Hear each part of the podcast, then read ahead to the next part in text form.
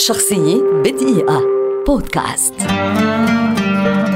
واكين فينيكس ممثل أمريكي شهير ولد عام 1974 ويعد أحد أكثر ممثلي جيله موهبة وواحدا من أعظم الممثلين في العالم في وقتنا هذا.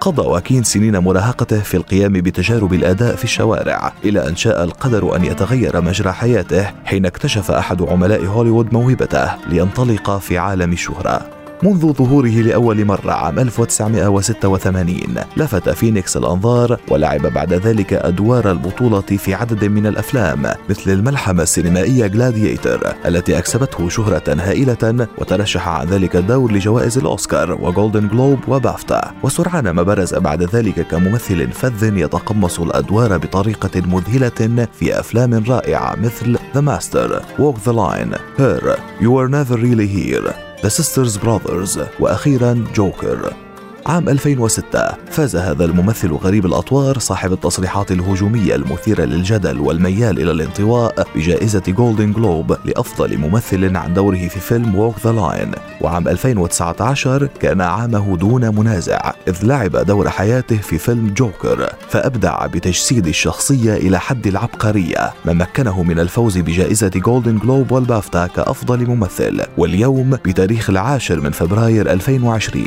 فاز أيضا بأوسكاره الأول كأفضل ممثل بدور رئيسي عن جدارة واستحقاق. ومما لا شك فيه أن خواكين فينيكس سيغدو أيقونة خالدة في تاريخ السينما. شخصية بدقيقة.